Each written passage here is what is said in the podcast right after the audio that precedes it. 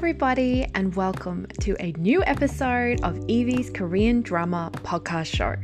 My name is Evie, I'm your host, and I am a K drama obsessive. So, this is the show where I waffle on about all of the K drama that I love. If you'd like to support the show, you can check out my Patreon at patreon.com forward slash Evie Korean Drama Podcast. There, you will find extra podcast episodes and updates on what I'm watching at the moment.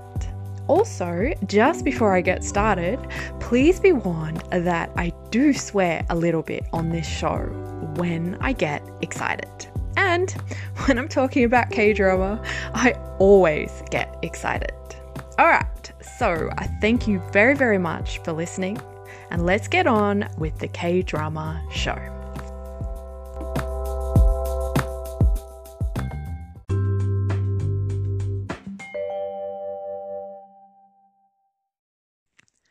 Hello, everybody, and welcome to a new episode of the Lee Evie Korean Drama Podcast Show. I hope everyone is having a lovely week wherever you are around the world. Today, I'm going to be talking about a very, I want to say, silly K drama. oh, so this is episode 96 of the show, I should point out as well, which means I'm almost up to 100, which is like crazy exciting. But anyway, that's not the point of today's episode.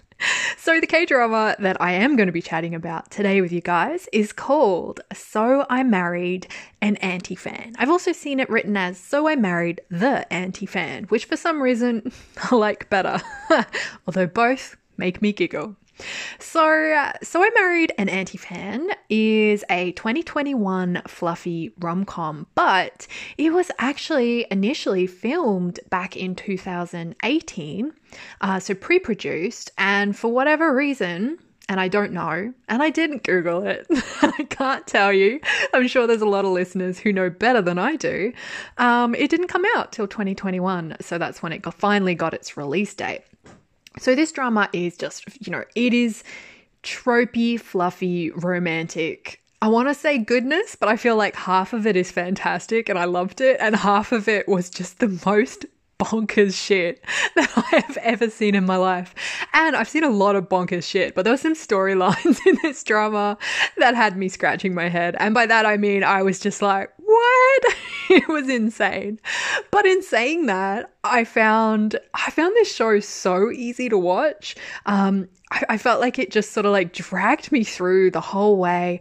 Um, there wasn't really any instances of, you know, every time the main couple wasn't on screen. I found it a bit boring, I have to admit. Um, but mainly they were on screen, so mainly I was just along for the ride. And, you know, I watched it all the way to the end. Uh, a lot of these kind of 16 episode rom com dramas, you know, they get pretty, I want to say, stupid. towards the end, kind of, really. Quite often, I think they just really run out of steam or run out of story. And to be fair, I think this one kind of did as well. But for whatever reason, I didn't kind of have that kind of niggling, like, oh, I'm really forcing myself to watch this now because they've really run out of story. I think they just made me like these leads so much that I was just there to watch their like really dumb sort of happy ending at the end. And I want to say thoroughly enjoy everything to do with the main couple's romance in this. And I'll get into all the other shit later because there's a lot of stuff in here that is insane. But when it came to the main couple, like I was 100% on board. I just really, really liked them. Um, so I said it's 16 episode. It's a rom com. So this one is actually based on a novel I found out, which I think is pretty cool. Um, so I guess I'll talk a little bit about why I watched it. I don't really know. I think I was just in the mood for something fluffy. It was new. I was trying it. It was there at my fingertips. But I have to say that I probably have a little bit of like, I'm not like a mad fan or anything. I haven't been following him around K Drama Land. I haven't been, you know, anything like that. Um, but I do have a bit of a soft spot for the actor uh, Chae Tae um, who plays the male lead in this drama. He plays a character called Hoojun, which I really like that name, Hoojun. so um, Chae Tae the actor, you know, he's not kind of been in a whole load of stuff I've seen. Um, particularly, he was very noticeable as the second male lead in Suspicious Partner, um, the Ji Chang Wook drama from a few years ago, and I think Nam Ji Hyun, who I really, really love.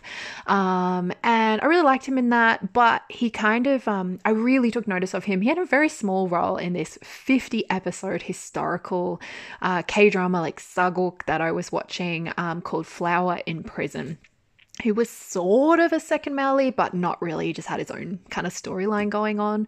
And I just really, really, really liked him in that. I liked his character. And I feel like ever since watching that and kind of wishing that that character could be the star of his own drama, and that, like I would have really liked that. Um, I do think I have a very soft spot for this actor. Um, it's very interesting to me just because of this, you know, and again, I, I, I should have researched why it took so long for this drama to come to air. I'm sure listeners, a lot of listeners probably already know. But I do find it really interesting. And I, I guess I feel kind of sad for the leads, um, particularly, yeah, the, particularly the leads in this drama you know, playing that male lead character and the female lead because neither, you know, neither have really had that sort of big, high profile lead role in the past. And it must have felt like just such an exciting boon to get cast, you know, as the leads in your first kind of like high profile ish sort of rom com. Um, only to then find out, you know, once you've finished all the hard work and you've finished filming, that it doesn't actually make it to air for multiple years. So you don't get that kind of um, boost to your career, which I thought was kind of, you know, I'm just presuming that must must have felt a little bit sad for them. Um, the other thing that's interesting, I think, about this, you know, the delay that from 2018 till when it airs in 2021 is that this this K drama in a way kind of feels like a weird time capsule. Um it really interested me how you know, I, I kind of want to use the words old fashioned in some ways, but there's this tropey kind of goodness to it. Like, I didn't actually mind all the tropey, tropey tropes that were happening. Like, everywhere you turned in this drama was a cheesy trope. And I don't know, it really kind of, for me, it felt a bit like harking back to those more classic dramas. And I guess you know, maybe, I mean, I don't know, was like around 2018 and maybe up to 2019. I don't know. Like they're still kind of bringing out these very kind of old school feeling, tropey kind of rom coms. And I just feel like K drama probably probably without me noticing because you know I don't only watch the most recent dramas. I'm always dipping back into dramas from the past as well. So I don't tend to like notice these sort of changes in trends because I'm just always watching things from all different years. So everything just feels different but I do wonder if K dramas have changed a bit over the last few years, and this really kind of did feel like a bit of a throwback. Um, I'm sure there's going to be plenty more like little cutesy, tropey dramas coming out, you know, in the next few years. But I don't know, I kind of liked its kind of weird time capsule feel. Um, I wouldn't say that this drama has like a shiny sort of, you know, high budget feel to it or anything like that. To be honest, like if I'm talking overview and, and my feelings on the whole drama, um, so I married the anti-fan. Um, I, uh, yeah, it's got a kind of a low budget feel. The stuff that happens in it is so bonkers, but for me personally, I felt like the two leads just like saved the day. Like they're so good. For me, they just carry the whole show. I think that they have this really zingy kind of sparkling chemistry. I just when they were on screen, I cared and I watched and I reached for the next episode and like actually really cared about you know, obviously I knew they were going to end up together because it's that sort of show. And that's what I wanted this show to be. Like, I wouldn't watch this show if there was any doubt, to be honest. Um, but yeah, I just, I don't know. It was really kind of buzzy and fun. And, you know, I am such a sucker for the, the kind of bickering romance kind of stuff. Like, I love it. I love it when you have a couple that hates each other, but also is kind of like shove, you know, not like super mean hates each other, but that kind of bickering thing where because they're willing to kind of be a little bit bickering and mean to each other, it just breaks down these, you know, barriers of being too polite or holding yourself back. And so they kind of get into this position, the couple of really being themselves with each other very, very quickly. You know, they don't have to put on a front. And I, I love that kind of vibe. So you know, I have to say, I probably watched this because I knew that was the trope.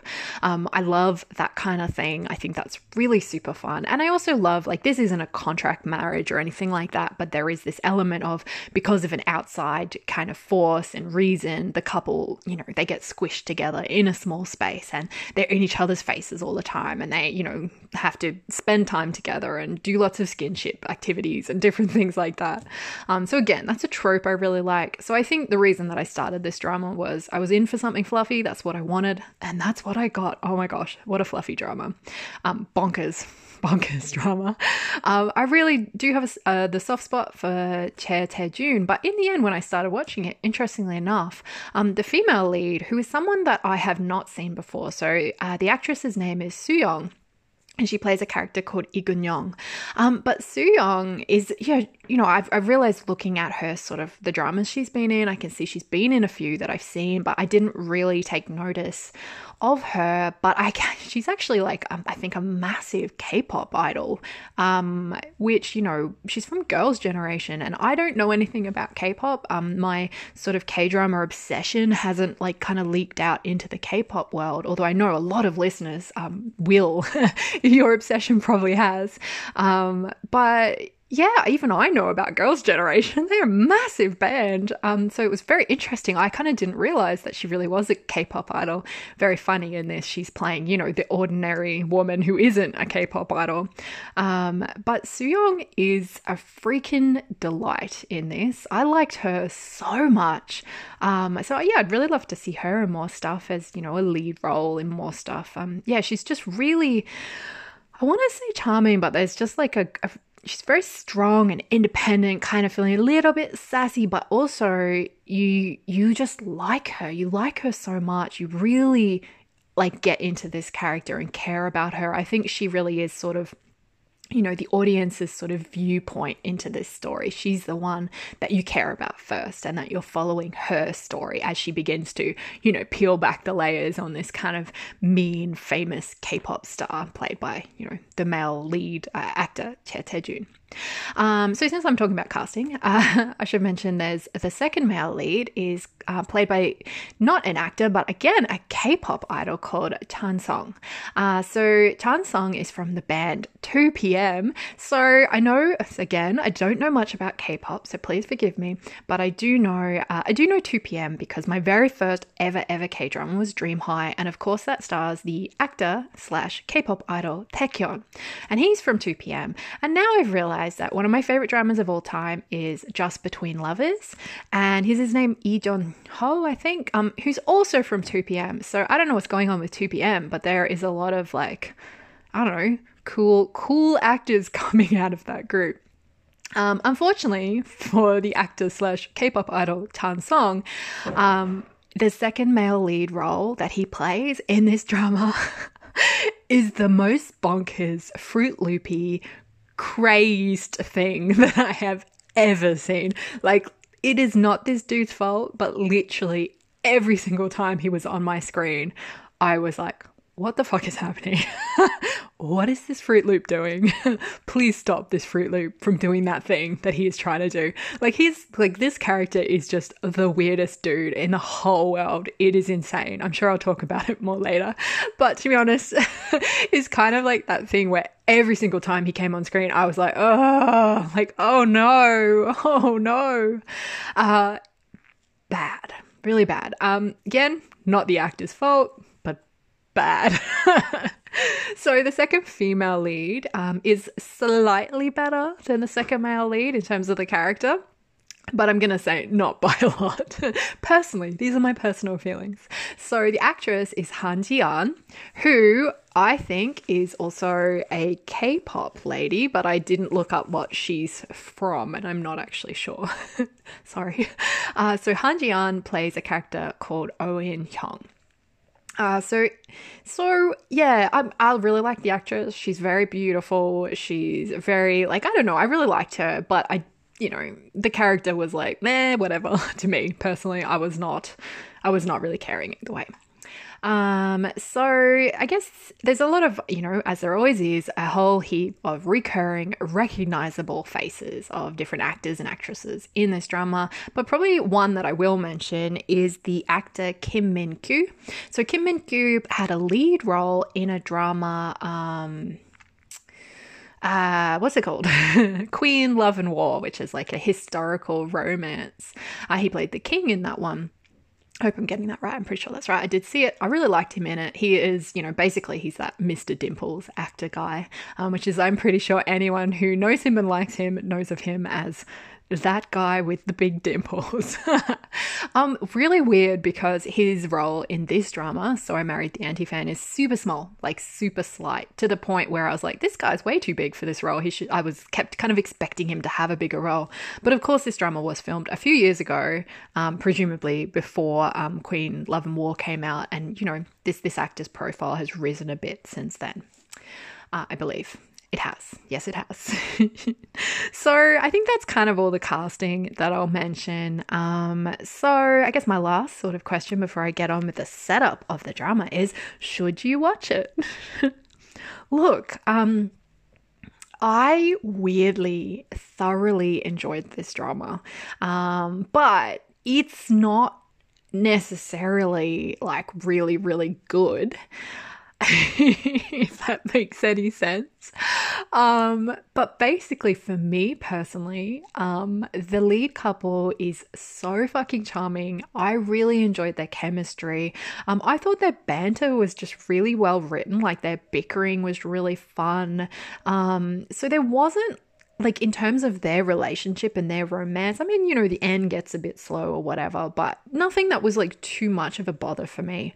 Um, so I just thoroughly enjoyed all their relationship stuff. I found that stuff really, really fun. And for me, well worth watching this drama. Like, if you're in the mood for a fluffy romance, and if you love, like I do, that kind of, you know, enemies to lovers bickering romance trope, and you also love a good, you know, kind of, they have to, they don't exactly live in the same house, but they sort of, you know, kind of do. Like, lots of like, you know, just thrown together for whatever reason kind of stuff. Like, I love that trope as well. So, if you're in the mood for it, I think this could be really good. And also, I think probably if you connect with the main characters or, you know, with the actors who play them.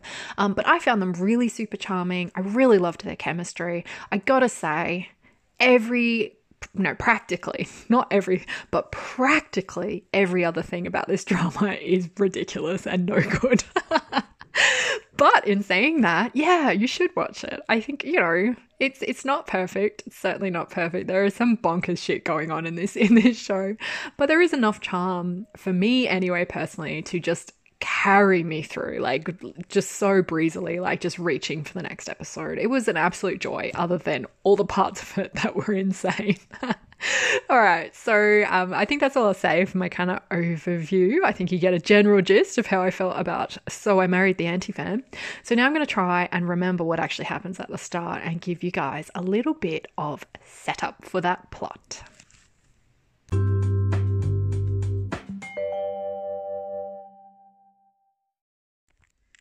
All right, so the setup of So I Married an Anti Fan. What even happens? I don't know, but let me try and tell you anyway.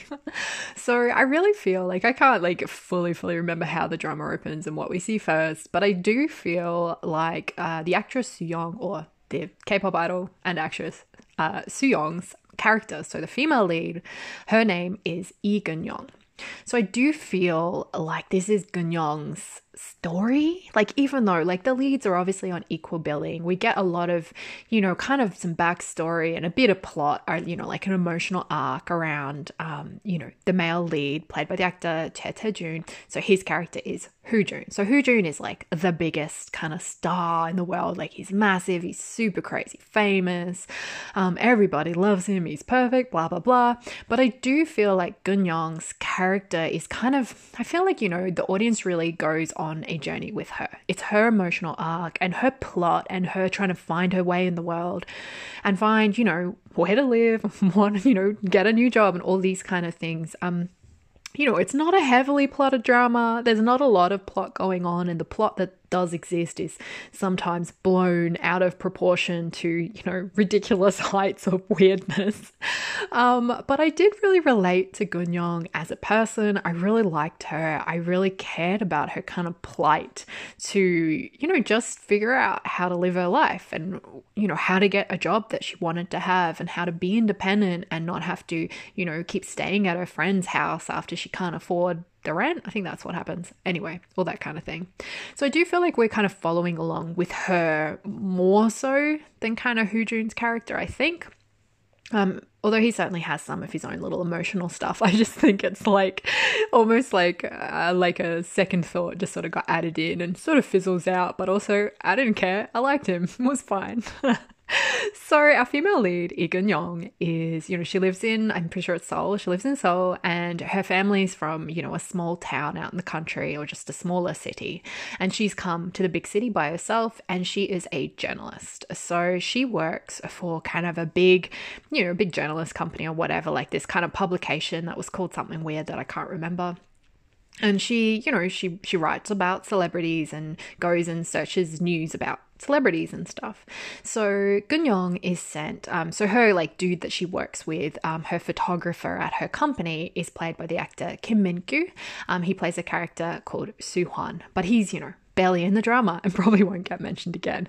But anyway, uh, Gunyong and you know her photographer Suhwan uh, head off to this like this club, and I think this club is like called Benny's, and I think it's owned by the completely mad second male lead. Uh, but anyway, they go to this club. I'm sure heaps of other stuff happens before this in the drama, but we'll just start here. Why not? Um, so Gunyong heads to this club and she's there to basically, you know, cover the event. And we kind of seen that in the workplace, she's very, you know, she's probably like the lowest, I don't even think she is like the lowest entry level sort of position, but that's certainly the way people treat her. Um, they, you know, just keep dumping jobs on her and she just constantly says, okay, okay. So she's all always working late. She's always doing work for everybody else. Her boss is completely evil. Ah, the publication is called Wonder Woman. That's why. Um, I thought it was kind of funny. anyway, that doesn't matter. Her boss at Wonder Woman is evil, so mean, and it's just like really rude to Gunyong, like just saying nasty shit about not just like her work ethic or her work, but also the way she looks and just like treating her like a piece of dirt. But we also see that her evil boss is like stealing Gunyong's like, you know, proposals for, I guess, articles or like special features that they can do, like with, you know, actors or whatever. Um, so Gunyong's in this really kind of downtrodden position, but you can see she's very passionate. Like she's still there, she's still working hard, she's still trying. Um, I will mention that Gunyong also has like a little group of friends. So one of her friends is Suhwan, who's the photographer at work who's um, a very nice kind of side character. Like you kind of think he's going to get pulled into some sort of romance line, but he never does. He's just very like kind of a dependable best friend who kind of thinks all the drama is ridiculous all the time. And I very much so enjoyed him and his dimples in this drama. Um, so Gunyong has another friend as well who she, you know, sometimes Gunyong, when, well, when she loses her house, she has to find somewhere to crash. So she goes to her best friend's house and her best friend has this like little rooftop apartment. And um, this friend's name is Mijong, played by the actress Kim Ha Kyung, who's not. I think I think I recognized her face.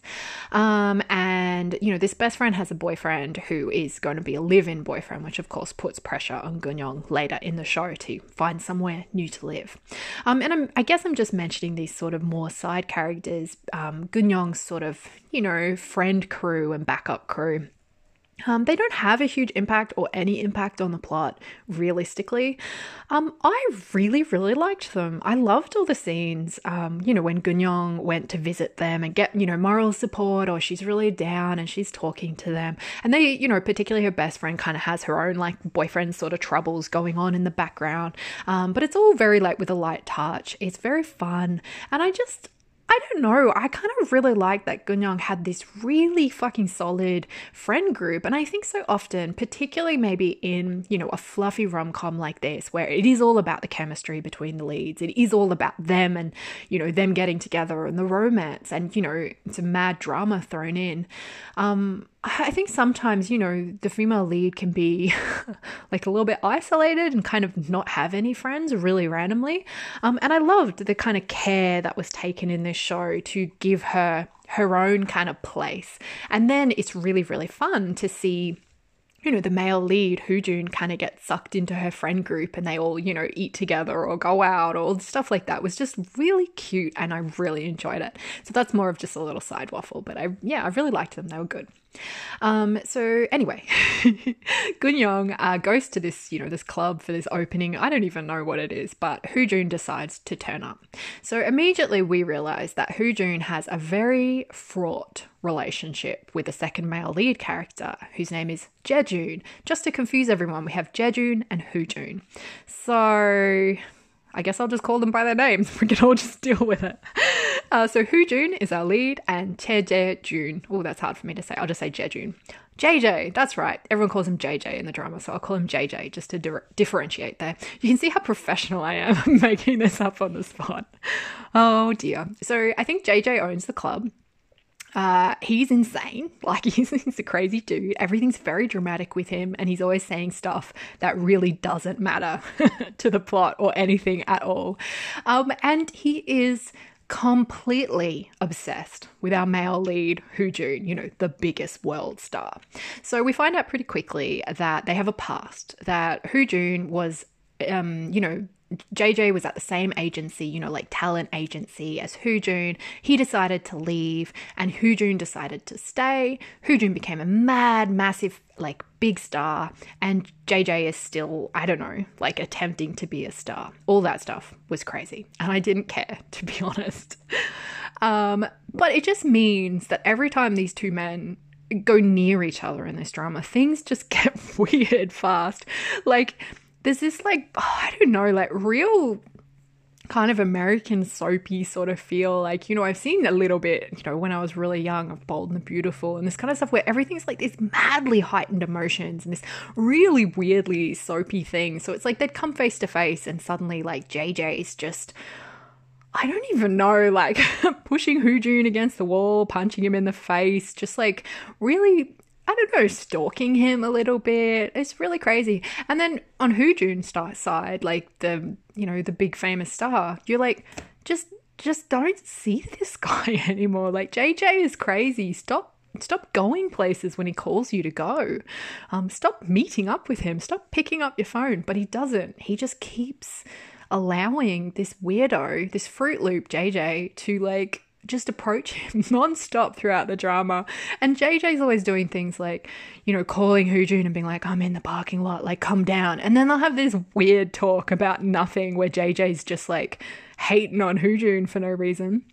And then that's it. That's all that'll happen. It's super odd. It's completely Fruit Loopy. I did not care for it at all. Uh, so anyway, um, you know, Hoojun I think decides to go to this. wow, what an explanation for this show that I'm giving you. But I've got to say, it is light on plot. Therefore, that's why I'm not really talking about any plot so far. Um, but yeah, club opening, right? I'm setting the scene. I'm trying my best. So Hoojun decides to go to the club opening, I think, because he just wants to show his face and he hates JJ and JJ hates him. And I think they're kind of like mainly JJ um, has a real like sore spot because really Hoojun is just a better dude than he is in all ways. so I don't know, they're always just kind of needling at each other, always turning up where the other one is. Um, Hoojun a bit less so, but he still doesn't seem to be able to like let go of this weird toxic relationship that they're having because he never just walks away. He always engages in like this weird fruit loopy shit that's always going on. So, for whatever reason, you know, he decides to go to this club that's owned by JJ, who's the insane guy.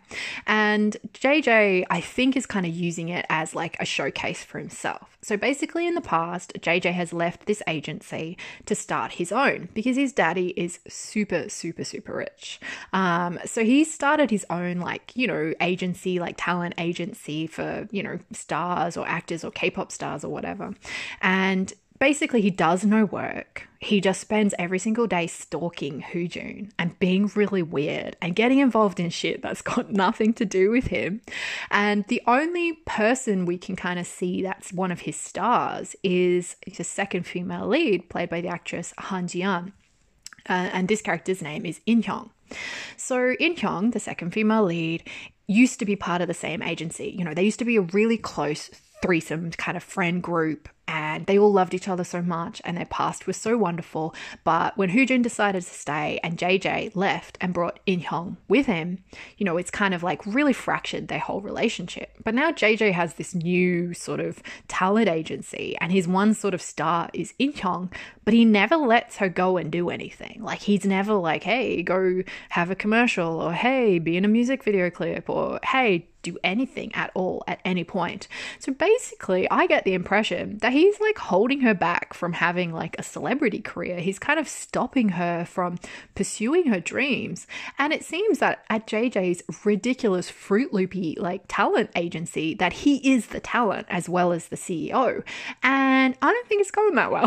I don't think he's very good at his job. And so at this like club opening, I think it's kind of like a showcase for him. Like he's on stage and he's like, "Hey, look at me being Fruit Loopy up here on the stage." But then Hoojun walks in.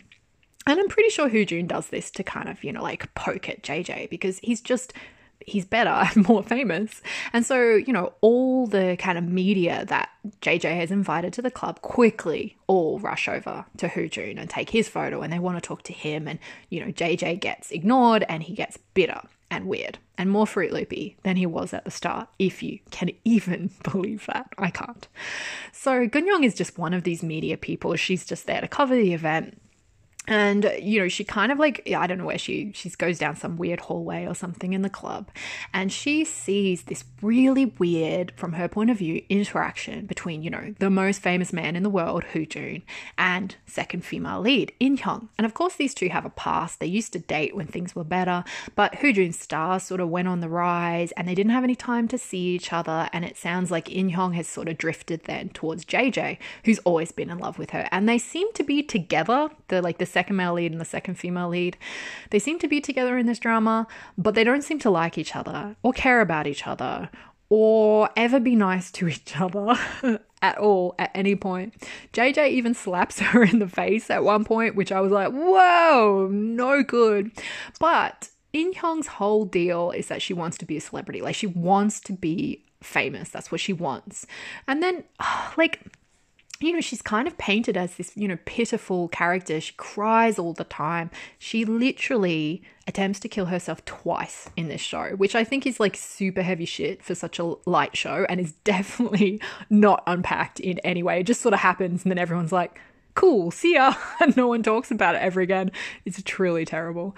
Um, but anyway, all the stuff with the second leads is just the worst shit in a very funny sort of way, uh, except for the the the terrible suicide stuff. Clearly, that sounded terrible what I just said, but I feel that you guys understand what I'm trying to say. oh my gosh, this is all over the place. Um, so In Hyung, I found it hard. I think she's supposed to be pitiable. I pit- pitiable. I think I'm supposed to feel a lot of sympathy for her. But I actually found it kind of hard because she, you know, all she wants in life is to be a celebrity. And it's like, be a celebrity or go bust. And I'm like, well, there is other things you could do. Like, if that doesn't work, you know, you don't have to, you know, be that sad about it. And the other thing I didn't like was that In has clearly been with JJ for I don't know how many years, like, but for quite a while. I think it's like six years or something that they've been together since, you know, the friendship fractured and all this stuff. And, you know, we keep seeing her in this insanely swanky apartment with this, like, you know, amazing city view. And she always looks beautiful these incredible outfits. And you're like, In you know, she's a trainee at a, you know, a talent agency. She's also not really debuted and she has not got any like work practically because her stupid boyfriend and also manager doesn't give any to her. So clearly she's sort of you know, she's living in this nice swanky place because of him, but she doesn't really seem to like him. He doesn't really seem to like her. It's this really toxic relationship. And I get that it might be really hard for her to give up these sort of benefits that she's got and leave, but also it's so destructive, this crazy Fruit Loopy relationship between them. and that's almost like this really darker thing that's never really never treated as as dark as it kind of is when you actually think about it. Like it's actually bonkers and awful. But anyway the drama is just so light and fluffy that you kind of don't even really think about it until now i'm talking about it. I'm like shit that's dark. But uh yeah at the time you're just like yeah whatever these two fruit lips on the screen again blurg so anyway, I didn't care. But uh, at this this club, back to the club, the club opening, or whatever it is, who knows what it was. Um, Jun has kind of come face to face with In Hyung, and I think they haven't seen each other in a while. And so In Hyung is crying because that's what she does. Um, every time she sees Jun, she cries. Also, usually when she sees JJ, she cries too. So you know she's very vulnerable and very sad and very upset, and they have all this like you know this history and um, but from the, the female lead Gun Young's point of view, when she's kind of peeking at them having this interaction, and I guess, you know, from her point of view as a journalist, seeing Jun have an interaction with any woman is just like scandal central. Like that's basically what her job is meant to be, is to, you know, capture this guy doing something bad or whatever. Um, and so she sees them together, and from her point of view, it looks like Hoo Jun like hits her in the head or slaps In Hyung or something. It's pretty crazy. And then you know later on in the drama, um, as if we ever believed that you know lovely Hoo Jun was doing that, but we kind of see later on that I know she had a clip in her hair or something, and he took it out and did he throw it across the room or some weird thing like that? I don't know, but it looks really bad from Gun Young's point of view. And then Jun kind of hears I think her camera click or something and he freaks out. He's like, oh my gosh, you know, this interaction with this young woman has been caught on camera, like my career, what's going to happen to me? So he comes over and he's just like a very, he's a really interesting character. I actually really liked Jun. He's like, he gets more and more charming as the drama goes along, but he is this really like flip side kind of thing. And this is what Gun Young realizes very quickly that the face that Jun shows to the world when he's being, you know, famous Jun the pop star is very, very different to what he's really like in real life. And what he's like in real life is that he fucking hates everything and everybody and is actually really mean to everybody. And I kind of really liked it. It doesn't have any of the like toxic toxicity is that the right word that like JJ does because JJ is you know very like whiny and hates everything and is really cranky all the time but when Jun is like that it just doesn't have that kind of like I don't know, that darker underbelly of like weird toxic shit to it. It's just like you can kind of imagine it, you know, he's come from being this young, hopeful trainee and now he's on top of the world and everything's what he wanted but it's also very lonely and he's very cranky because he's not happy, I think. You know, he doesn't have any connections, he doesn't have any sort of real emotional support in his life. He has this kind of broken relationship with his mother. He's like really desperate to find his, you know, all the, the usual sob story stuff, right? And, you know, he's broken friendship in the past, but he is very isolated and he's also very, very famous. And the thing that I thought was interesting about his character is this kind of exploration of, um, you know, putting on a face in public, of being different to how you really truly are, and then almost being, you know, as Jun is, trapped in this fake persona that has been created to enable him to be the most famous guy in the world. But once you've achieved your dream and you've worked so hard to get it, I can only, like, I can imagine how that might feel of being like, oh, you know, I don't like this anymore. I it feels like lying or it doesn't feel real, like he can't be himself.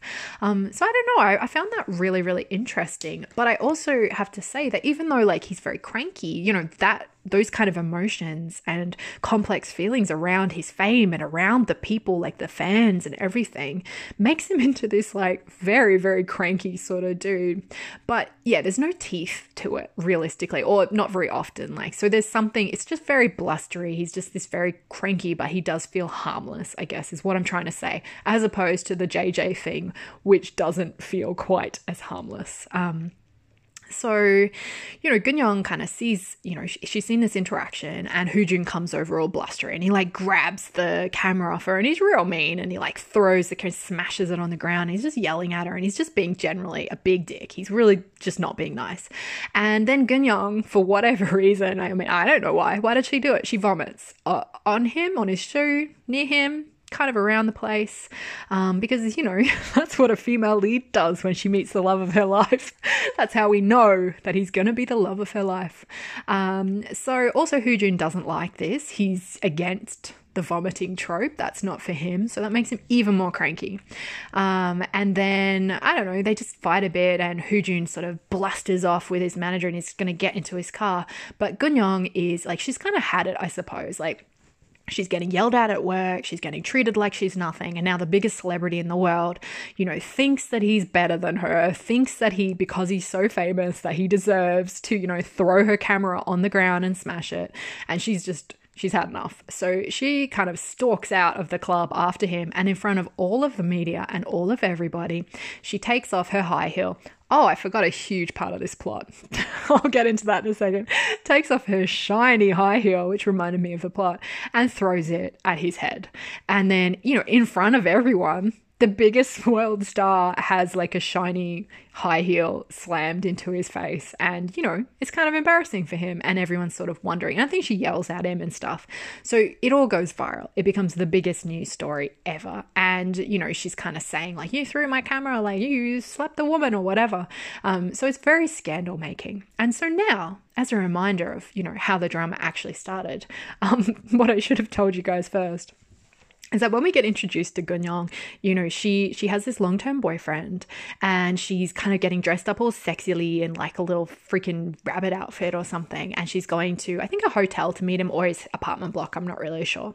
Um, but I think she's kind of got to like, you know, this is going to be a real special night. Like, it's going to be a bit sexy. Is he going to like propose? Like, but, you know, they've got a real solid relationship. She's really into him and she feels like this is like, you know, a long-term thing. So she comes upstairs and she has like a big of flowers and stuff. And then she sees this other dude making out with her boyfriend.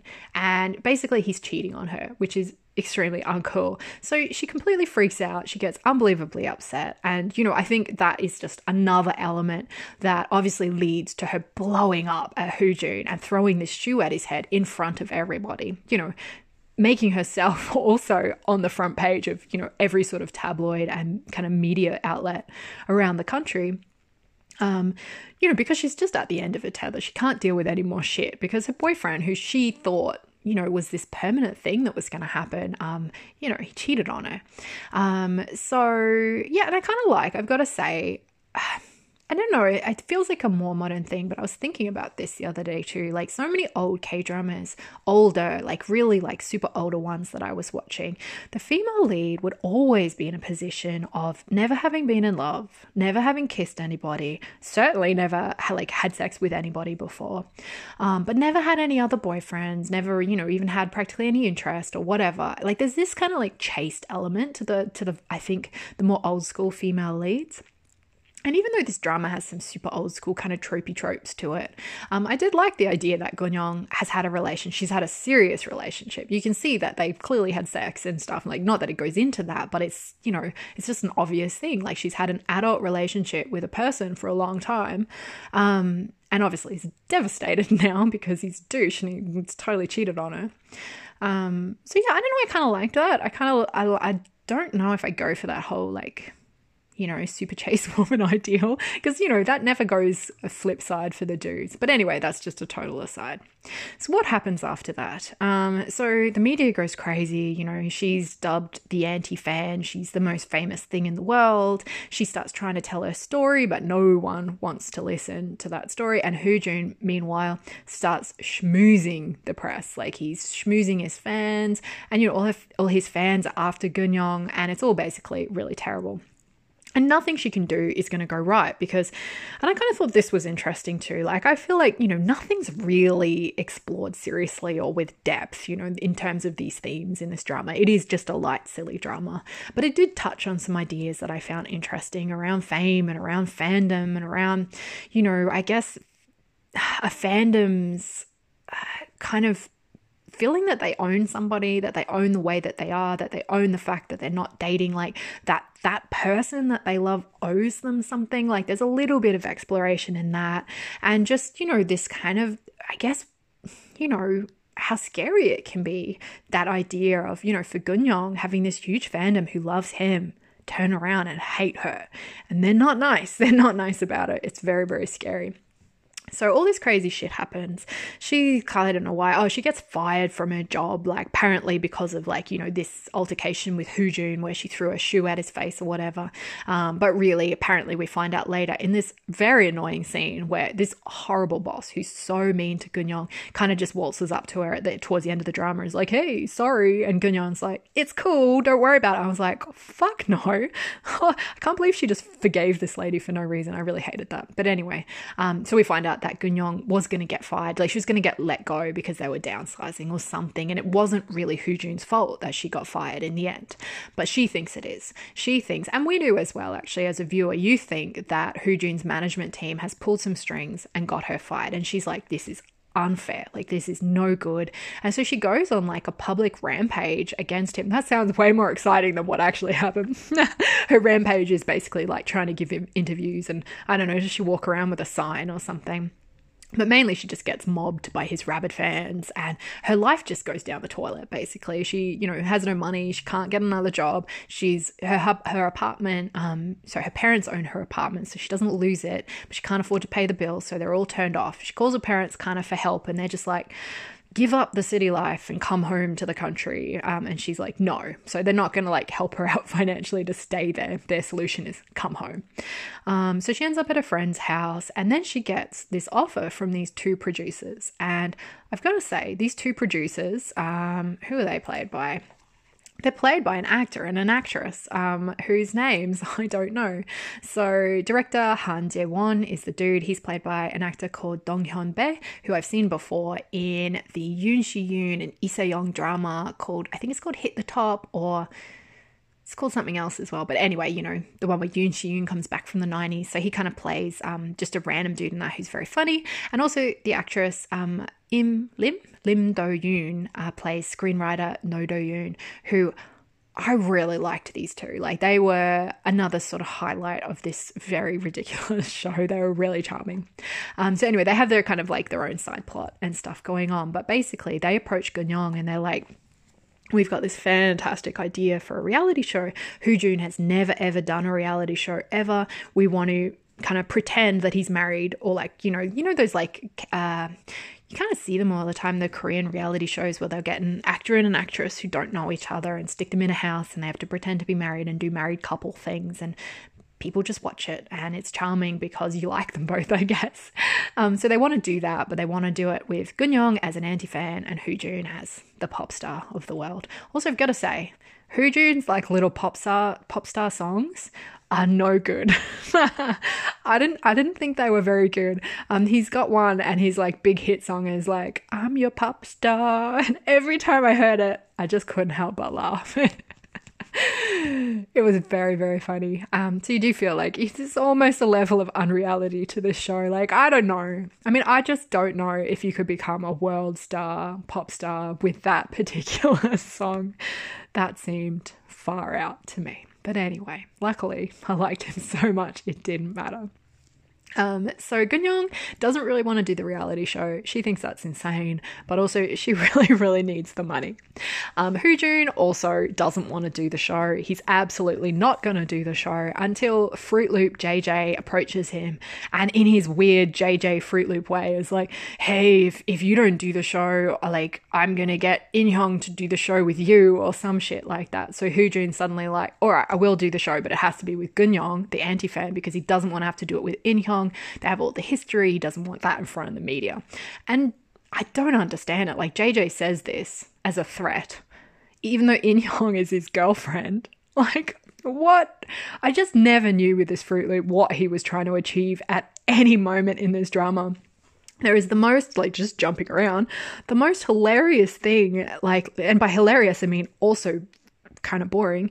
Um, later on in the show, where Hoojun like he has this ring, and he's always like, "Oh, where did this you know this ring belong to my dad? Where's my dad?" And he's I don't know following like a little ring trail. Like he's just looking for clues and shit about who his dad is. And so he's always like, you know, he'll leave and he'll go to a house and he's like talking to an old dude in the house. And JJ, Fruit Loop that he is, is like in his like Richie Rich car, like following Hoojun around like all the time and like, you know, what ha- what's the address of the house he went to and like where's he you know, like weird, like really, really fucking weird stuff. Anyway, Um, I, it sounds like I didn't like it because I'm going on about them so much, but honestly, like all the second male lead and second female lead stuff, like I just sort of tuned out and I really didn't care, but it didn't impact the way I felt about the drama as a whole. I just really enjoyed the drama. So if you haven't seen it and you're listening to me kind of diss them so much, don't let that turn you off. Like it's still a really fun ride.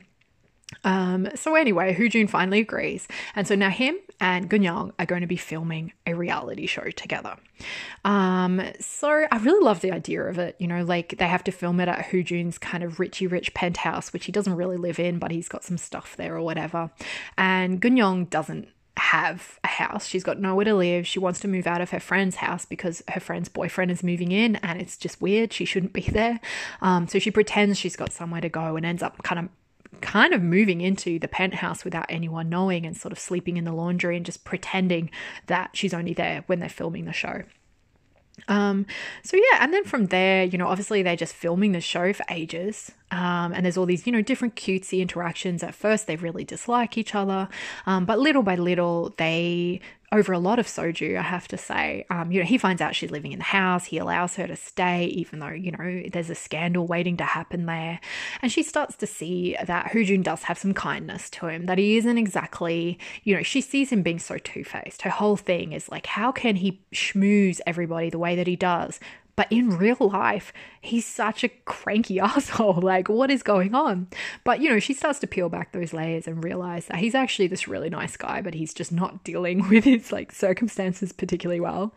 And Gun Young herself, like, I don't know, she goes through a lot because there's so much like anti fan stuff towards her, I guess. You know, once this reality show comes out and people see her like with Hoojun and she's just the target of so much awful shit. And to be honest, like you like her so much. Like I, I was just waiting for things to turn around and for her to sort of get one up over everybody. And I'm not entirely sure that she ever does, to be honest. But I guess that's probably more true to life. Like, she doesn't have the power of celebrity. And it's this kind of recurring thing in the drama where she's constantly like, you know, I have something to say about this particular issue, or I have a different side of the story than the way it's getting painted in the press. But she has no power. She's not a celebrity. She has no control. And that I really liked as well because that felt very true to the kind of you know, these mad out of control scandals that, like, if you like K dramas, you just can't help but come across this shit all the time in the kind of, you know, the K drama sort of news and the casting news. And this stuff happens to people and sometimes just seems to get blown out of proportion in such an insane way. Like, so I did kind of like that. It felt I don't know. Like I said, you know, it's not like the show's digging deep into these issues, but it's still kind of talking about them in a way that I actually found really interesting and really liked. Um, so as the drama progresses, obviously Gun Young and Hu, uh, Hoojun are like, you know, having just loads of interactions, falling in love. They go to Japan, you know, for a shoot, come back. Meanwhile, JJ is just being Fruit Loop and, you know, then gets hit by a car the end. so basically, there's no plot, right? Um, but I think um that's all I'll say on the setup. I, I just can't imagine after hearing me waffle on about the show that anyone who hasn't seen it wants to watch it. And I feel kind of sad for the show because actually it's well worth your time. I really, really thoroughly enjoyed it. Um, but I certainly, you know, had a lot to say about the Fruit Loop aspect of it. all right, I'm going to talk about some stuff I loved next.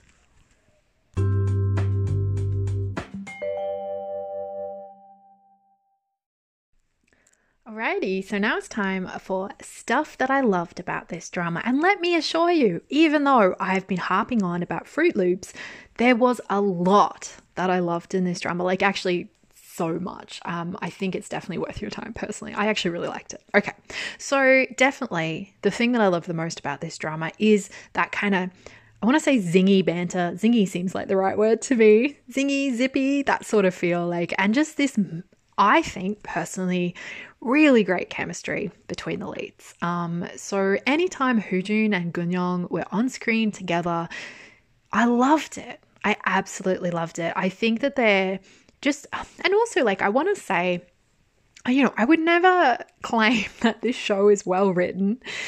It is not in terms of like the story, you know, well, the side stories and stuff like that. And it just it isn't a really tight sort of a show, but at the same time, the way that the dialogue and the progressing relationship, um, you know, in the romance department, but even like just getting from the point of really misunderstanding each other and really disliking each other to the point of trusting each other just a little bit and, you know, being driven to comfort the other person if they're in a time of trouble and care, just care about them.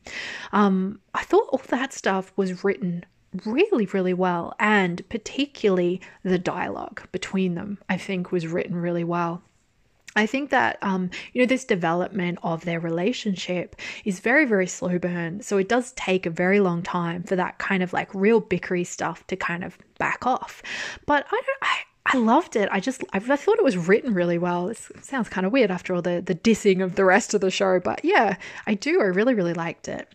Um, so for me, that kind of just everything that they did together was what I liked. There's a lot of skinship as well, which I think is really, really fun. So that stuff was great.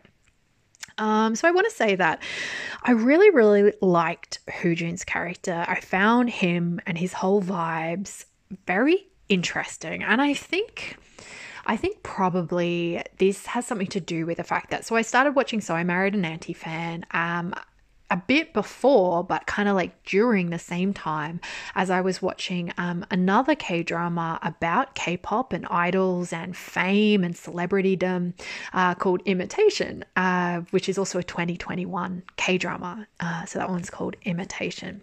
And I think watching both of these dramas at the same time, like Imitation is definitely different in terms of vibes. It is a lot deeper and darker and more emotional. It's still a light, you know, romance drama, but there is, I think it explores the darker side of you know, wanting to be famous and wanting to have that kind of life and what you give up to have it. And then when you get that life, how does that make you feel? But I think this drama kind of touches on a lot of these things as well. You know, Hoojun has given up a lot to kind of gain this really high up position. But now that he's up there, he's sort of beginning to wonder, you know, he still wants it, he's still enjoying it, but a little bit less, I want to say. And he's beginning to wonder what it's for, you know? But the thing that I found interesting is this idea of a persona, you know, like of you know, if you're a famous actor or a pop star or whatever, that part of what you do in public is part of your brand, you know? And we all know this as K drama fans, or I'm sure there's a lot of K pop fans listening too.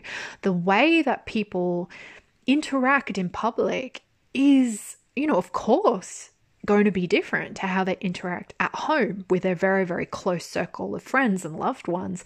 And I think, you know, even if you're not a celebrity, that's the same. You know, when I go to work in the office, I speak to people a little bit differently to how I do when I am 100% comfortable at home. You know, that that's I guess, you know, being professional at work, but in a lot of ways being a celebrity is being professional at work, or particularly in a country like Korea that has this, you know, unbelievably set of high expectations for the conduct of their celebrities, um, which, you know, in America, it's, eh, or, you know, say like Western sort of celebritydom sort of stuff or Hollywood, it's not quite the same. Like in Hollywood, you could go out and get drunk and fall on your face and be in a car crash and still get the movie role, you know? It's not really going to that kind of a scandal. You know, you can date someone, you can date a lot of people, and no one's going to kind of not give you a role or let you be a music star because of these things. But in Korea, you know, I don't know much about this stuff, and this is just from being a K drama fan, and you see it, you know, over the years these scandals erupting and the usually the kind of core of the scandal is something that I'm kind of like what like is is that not okay um so yeah i don't know I, I find this whole thing very interesting and i do like this idea of Hoojun, you know, at the beginning of the drama, you just, you never see him smile ever. Like until him and Gun Young are starting to get along really well in this kind of friend sort of way. Like they're still bickering, but you can tell he's having fun at this point. So you see him having little secret smiles all the time. But realistically, up until that point, we don't really see him give a real smile. We only see Hoojun cranky, unhappy, and then walking on a stage and absolutely beaming out a smile at everybody that we as an audience know is completely fake. And I think I just found all that really interesting because I also wondered, you know, and I'm the same. I know there might be a lot of people who might watch this show or watch other similar shows like this about, you know, celebrities, and they will have their own celebrities that they love. And I just wonder, does that make you think? Like, does that make you think about your own favorite Korean celebrities and wonder how much of their persona and the way that they act is part of their brand, is part of the way that, you know, the self that they're showing to the world? Like, it must be to some extent. I don't think anybody could be 100% natural 100% of the time, you know? Even on such a small scale, with like, you know, maybe us normal people, you know, you, don't always want to go to work. Sometimes you go to work and you smile at your boss when you get there, even though it's the last place you want to be and the last thing you want to do. But that's just life, you know? So there is this level of, you know, creating a persona. Um, I just, I don't know why I found that so interesting. Except maybe, you know, there's been, I feel like over the last year, there's been a lot of mad scandals in kind of K drama land, a lot of things that have really made me think a lot about, you know, the netizen sort of fan base and, you know, what they call, I think it's Sesang fans. I always, I'm not sure if I'm pronouncing that right, but you know, that extreme level of fandom that puts this extreme pressure on celebrities. And I just always wonder, you know, if you're watching this drama and you're seeing a character like Hoojun suffering because of this extreme expectations and level of pressure that his fan base is putting on him. They love him, but they're the ones that are putting this hurtful pressure on him. And then, you know, if you're watching this, but you have a favorite celebrity and you're upset because they're dating someone, like, I just wonder how that how that works. And I guess I'm thinking of something like um, a lot of listeners might have seen recently, like the actor Sung Gi you know, kind of people found out that he was dating somebody and it's very serious and you know he's considered you know the charming boy next door and his fan base or some of his fan base decided that the woman that he had decided to love was not good enough for him and you know made a hullabaloo about it. Is a hullabaloo even a word? I don't know. Anyway i find all this stuff like both fascinating and terrifying. I feel like it's you know like I don't even know. It's it's kind of scares me a little bit, but also it's interesting.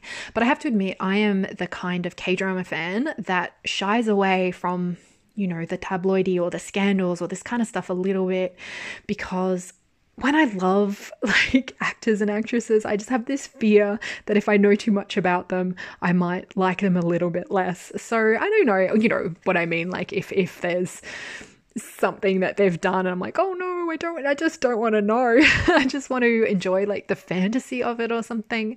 But I know other people are very different in the way that they approach, you know, the celebrities that they love and they want to know more and more about someone if they really care about them. And I totally understand that as well. Um, I just, yeah, I guess I'm kind of fascinated by the whole celebrity thing, and probably I'm fascinated by it because I'm part of that machine. You know, I'm I'm a rabid fan. I'm I care about all this stuff. Um, so yeah. Anyway, I was just interested in watching a drama about this kind of stuff. So, what's next? On my list.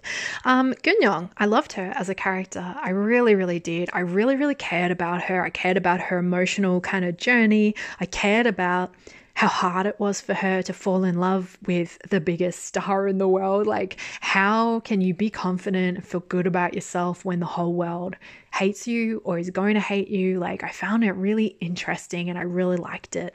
Um, I also just think she's just very, like, kind of strong woman. She's very like sure of herself and she's kind of coming up against oh, just so much awful shit from, you know, fan bases and the media and like that idea of having everyone hate you and then still be able to get up out of bed in the morning and go do your thing and be cool about it. I don't know. I liked it. I found it very impressive. Uh, so I want to say next on my list is I loved their first kiss in this drama, um, but particularly the aftermath of the first kiss. It was really fun and I didn't expect it. So Hoojun makes the first move. He's decided he likes her and he just sort of grabs her and kisses her, and it's a really great kiss. But Gun Young is she's not happy about it afterwards. She doesn't believe that he's genuine. She can't really feel that this is a true thing that's happening. Like it's moved a bit too fast for her to feel like it's real at this point. And I love it. She just gets so petty and angry afterwards. And it was really good. I just really liked you know, how they went from this shock of him kissing her without either of them kind of realizing that that is where their feelings had been heading to this fallout of him being like, oh my gosh, I really do like her. Like, I kissed her because I really like this woman. And her being like, there is no way he likes me. He's playing with me. And her sort of getting really, really cranky at him as a response, which is quite funny just because he's normally the kind of blustery, cranky one. So it was very fun to see her just sort of pushing him around for quite a while because she's just like, you are an idiot. Like, how could you do this? Like, you don't even know what you want, sort of thing. And he has to then convince her. But it's a very funny scene, like after it's just happened, and he sort of goes up to her and he's just trying to be really nice to her now. And she's like, What is even happening? But she's so like cranky and blustery, and she's been dressed like she always, you know, gets dressed for the show by, you know, fashion designers or whatever. I don't know. Um, and she's got this like very small purse that she's wearing, and she gets, she's so cranky at everything. She's like, And what's with this little tiny bag? And it's just so funny. I don't know why I found it so funny. I just really enjoyed it. Um, so yeah, I loved all that. And that kind of leads to him sort of forcing her to, you know, go back to her parents' house and they're going to go out there. He's going to see where she's from and stuff. And she doesn't want to go, but he sort of like navigates the car that way. And it's all very funny and charming. But even more so because when he turns up, he's just ready to schmooze those parents in the way that he's so good at schmoozing the whole world. And in her hometown, you know, Gun Young is the one who everyone loves. She's the kind of celebrity, and no one gives a shit about him. In fact, they actively quite dislike him because she's been having so much trouble because of him. And it's very, very funny to see him sort of swagger up there and then suddenly kind of being reduced to, you know, being a very scared kind of son in law sort of thing. It was very, very cute and very funny. But of course, that's when he, you know, there he kisses her again but this time she's in you know, not that she wasn't into it before she was but she had a very intense reaction was this time they both sort of acknowledge that this really is where their feelings are going and it's actually quite romantic. I really liked it. Uh, I want to say I really liked the manager. He, um, so this is Hoo Jun's manager. Hoo Jun has most of his scenes with this guy, played by an actor called Kim Son Hyuk. Uh, he was great. He just seemed, you know, competent, solid, and competent. Like he knew how to do a good job. And I feel like he was the only I want to say one of the only people in this drama who seemed like he knew what the fuck he was doing. so there's kind of this other thing in the drama, kind of a storyline where, you know, all these scandals get let loose and then because there's this conflict between Hoo Jun and like his CEO of his company. Um, and the CEO is kind of to try and protect Jun, he starts fucking around with Gun Young and, you know, making her life worse. And Jun ends up breaking ways with the CEO. And the CEO is awful. He releases like all this private information about Hoo Jun, about like, you know, he's lied about his age, he's lied about his background, his education, his home life, everything. And of course, you know, he's created a pop star persona. And all that gets blown open, and the people decide that they hate him. Um, and you know, it's not like I loved the storyline, but the thing that I did like about this um, was I liked the way they kind of tried to humanize the CEO and kind of give that sort of not to humanize him, but I, I liked the backstory. I guess that that he used to be a very different kind of man. That Hoo Jun feels this really solid level of loyalty towards this guy, even though this guy's being awful to him because of this shared history. And also just that idea that this man could have changed so much, that wealth and success and money has changed this man into basically a horrible monster. Um, and I found that really interesting too. And of course, it made me think of another recent, you know, K drama world scandal with uh, the male lead actor from Mr. Queen, which I'm sure most people have read about as well, which just seems insane and crazy. And, you know, this is the actor Kim Jung Hyun, and his, you know, he tried to part ways with his management company, and they literally did this. They released all this private information, you know, and brought up a scandal from multiple years ago to what? Ruin his career? Like, what an in, that's such an intense thing to do. So I don't know. It's it's all seems very it it feels a little bit scary to me sometimes when I read about all these scandals that can literally destroy someone's career. Um, I don't normally talk about this stuff on the show, but there you go. This this light, fluffy drama has got me thinking about some real shit. I don't know why. Um, so my last thing was um, I just I liked the romance and I liked the kisses. And as a little bonus, I liked, you know, Gun Young's friend group and I liked the producer couple. Um, they were great. Next up, stuff that I didn't love so much.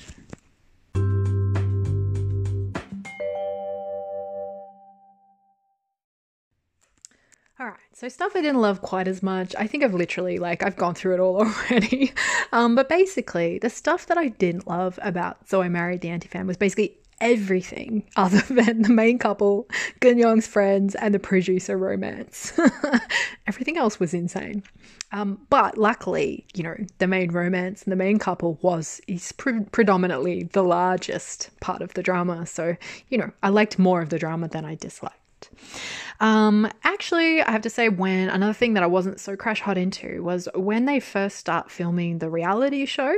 We we as viewers get to watch a lot of what the reality show will look like, and you know, it's this very awkward, very staged, sort of weird thing where they have to like clean the house or sit next to each other and eat some food, and I was like, I wouldn't watch that show. It looks really boring. Nothing happened is so fake, and they're just like being so fake. And I, so I didn't. I actually like found that was a little bit slow at the start, but once they get more into the reality show stuff, I quite enjoyed it. Um, so I've just written the second male lead. What a total fruit leap Fruit Loop, not Fruit Loop. Can't even speak anymore because he's such a Fruit Loop. I didn't know what was going on with him. I didn't know what he was trying to do. I didn't know why he wanted to do it. I didn't feel sorry for him at all. I didn't understand anything about this man. He also hit the second female lead, but it's fine because they got hit by a car and he he saved her life. So I think that that apparently finger umlaut things um, forgives all of his past transgressions, and now he's a pitiable, fantastic man. Apparently, apparently, I did not like him. He was insane. Uh, the second female lead was slightly less bonkers than Mr. Fruit Loop but not by a lot. Um, I didn't like, I liked the actress, but I didn't really go for the character. Um, a lot of crying, also, a lot of like just weird sort of drama that really didn't feel like it quite fit in this one. Um, so I thought the ending, particularly the second lead's ending, was insane. I don't know that it made a lot of sense to me. I feel like it fizzled out. Basically, In Hong thinks that JJ has ruined her life and career. And you know, he hasn't this time, but he has previously for the last like six years or whatever. Like he's completely held her back. He's made it so she can't have a career. But this time, he didn't do it. Uh, but she's really upset and she's basically like, well, take this. And then she runs in front of a truck and tries to kill herself so that he will feel really bad. She actually says this later. That's why she did it. Um, but he runs out because he still loves her, even though he slapped her in the face. Um, he runs out, jumps in front of her. He doesn't push her out of the way of the truck. He just puts himself between her and the truck. But the truck is a truck. So they both have to go to hospital now. Um, and he wakes up and he can't talk anymore. And she wakes up and she's all good. It's fine. Um, and then you know, I guess Hoojun comes and he repairs his relationship with JJ. Basically, I think because JJ is not talking anymore, so can't sort of, I don't know, antagonize him. I'm not really sure. I think it's supposed to be really sad, but it just felt really silly. And then JJ and In Hong go and just live in a big rich house out in the countryside. And, you know, eventually starts talking again. And I'm like, they have such a toxic relation. Like, I their relationship has not been resolved. Why are they still together? Do they even like each other? Who owns this house? What is going on?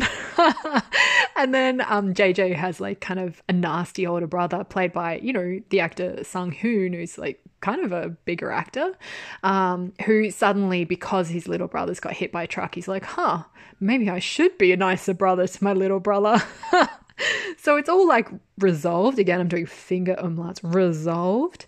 Um, but it was it was it was kind of silly. But also, whatever. I really didn't care. Like, that's what's so weird. Like, once I start talking about it, I'm like, what? What? This is so silly. But at the time of watching it, I'm just like, yeah, whatever. Like, I don't mind. It's all good. I think it's just you feel so bland about those aspects. They kind of here, neither here nor there. They certainly don't make you upset. They don't annoy you. You're just like, yeah, whatever. Um, and then you keep watching and waiting for the main couple to come back on screen. Um, so at the very, very end of the drama, um, full spoiler alert, alert, but I've already spoiled everything anyway. Um, so Hoojun proposes to Gun Young And it is, of course, you know, a huge proposal. It's very romantic. She doesn't know why she's been asked to some weird place. She goes there, there's just people everywhere, and they're like holding up a sign, like, Will you marry me? And then he walks in, and everyone's cheering and clapping and videoing them. And I'm like, Hoo Jun? You don't even have any friends. Like, who are all these people? I cannot think of anything worse for me personally than being proposed to in front of like a hundred people that I don't know who are all looking at me. oh, it just it's like nightmare inducing. It makes me shiver.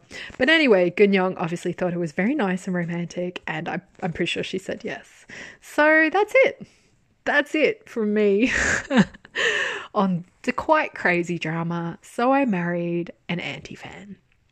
Um, 16 episode, very fluffy rom com, very tropey, very silly, but with, in my opinion, two leads that elevate it above what it would have otherwise been if they weren't such interesting characters, if they didn't have such great chemistry, and if the romance wasn't, you know, developed believably. So I actually cared about them and their romance. Like I really, really liked it.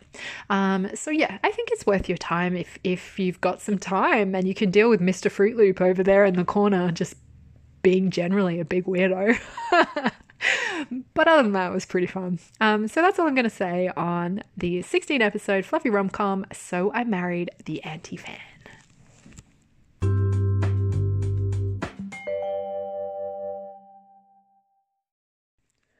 So now it is time for my random thing of the week. And I my random thing for this week is that just this idea or this thought that I think it's really interesting like you know, K drama watching moods. Like you go through a mood and you know what you feel like watching and you want to watch that. And if you get that kind of a drama that you're in the mood for, you're going to have a much better experience than you would if you sort of force yourself to watch something different. Um, and I just find that really interesting. You know, sometimes I'm in the mood for like a really meaty, serious sageuk with like loads of blood and torture and romance and stuff like that and politics. I'm like, that is what I want to watch. That's the thing. And then like right now, I'm in the mood for the fluffiest, most like tropey romance McTropes that I can get my hands on. And I do wonder if, you know, my kind of reaction to So I Married the Anti fan um, was because I was in that mood. You know, I'm like super in the mood for fluffy romance at the moment. It's all I kind of want, and I just want more and more of it. It's just really random. Um, because it's yeah, it's not like I'm always in the mood for this. Sometimes I really want, you know, I'm kind of like there for really tight storytelling, a really tight plot. Like I want something that is objectively, you know, really good. And then other times it's like I will totally swap out it being any good if there's good chemistry and there's loads of kissing and that's enough for me. It's just so interesting. You know, like there's I guess I'm always fascinated by the idea of personal taste. Everyone is going to react differently to different dramas. And, you know, something is going to speak to someone that doesn't speak to someone else. But then on top of that, on top of just general personal taste, you have the specific mood you are in and what's your personal taste at that moment. Um, I just find it really interesting because I think it's something that I never used to think about before I started this podcast. Um, I would just watch whatever I wanted to watch. And then when I finished watching it, I wouldn't really, you know, I mean, I'd think about it again, but I wouldn't dissect my feelings around it the way that I guess I do now because I'm I'm talking through these things again to and you know, doing that, I get this kind of deeper understanding of my own feelings around it, which sounds kind of weird, but that is kind of how this podcast has worked. Um, so yeah, I get really fascinated by the idea of personal taste or the personal mood and like what it what it is that drives you to want certain things at certain times. Um, I certainly don't have any answers around these things, but I do find it really fascinating. So that's my random thing. I was just kind of thinking about it because, you know, I finished this fluffy drama and I was like, I need more fluffy drama. that's what I want. Give me more romance and fluff. Um, so yeah, that's it. That's it for my random thing of the week.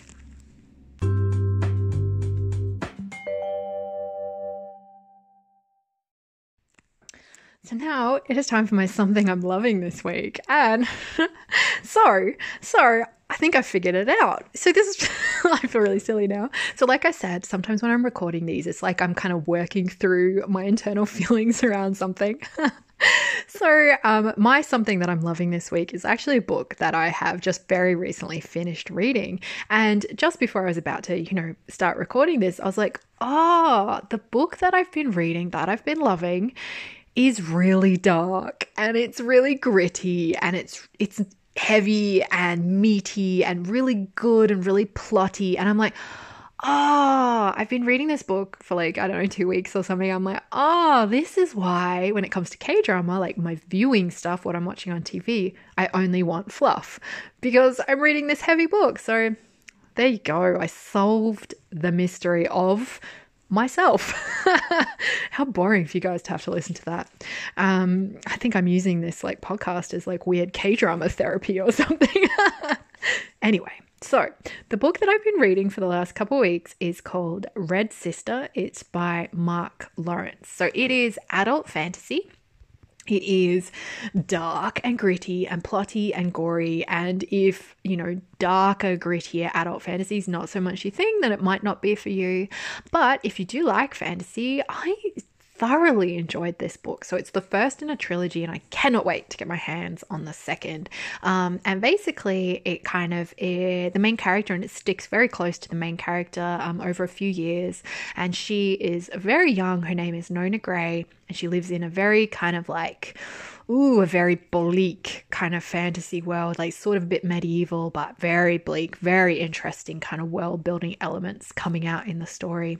And she ends up, you know, being sold around the place and ends up at a kind of like a weird nunnery for the sort of strange arts, including assassination. So I don't know. I really liked it. I thought it was really good.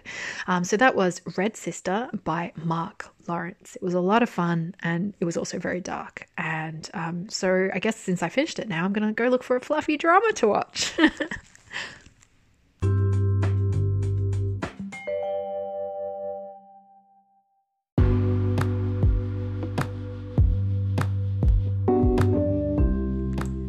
brings me to the very end of episode. What episode is it? I don't know. I reckon it's like 96. I reckon that's what I said at the start. Maybe. Who knows? Anyway, this is the end of the episode. I'm done talking. I'm going to go do something else now. Uh, but I will be back next week, uh, waffling on about another K drama next week. So I really hope that you will tune in again. This is the part of the show where I always say a huge thank you to all those people who have chosen to support the show on Patreon. You guys are the best. Um, if anyone else is interested, I do have a whole bunch of extra episodes um, extra guest gab episodes, extra just drama overviews, and random waffles, let me say, as well as um, Flower of Evil, which has been fully recapped for some reason on there. Uh, so you can check that out if you'd like to. Um, and also, just a big thank you to everyone.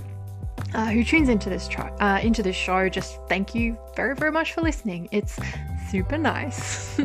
All right, I'm done. Um, thanks so much for listening. This is Lee Evie. Until next week, over and out.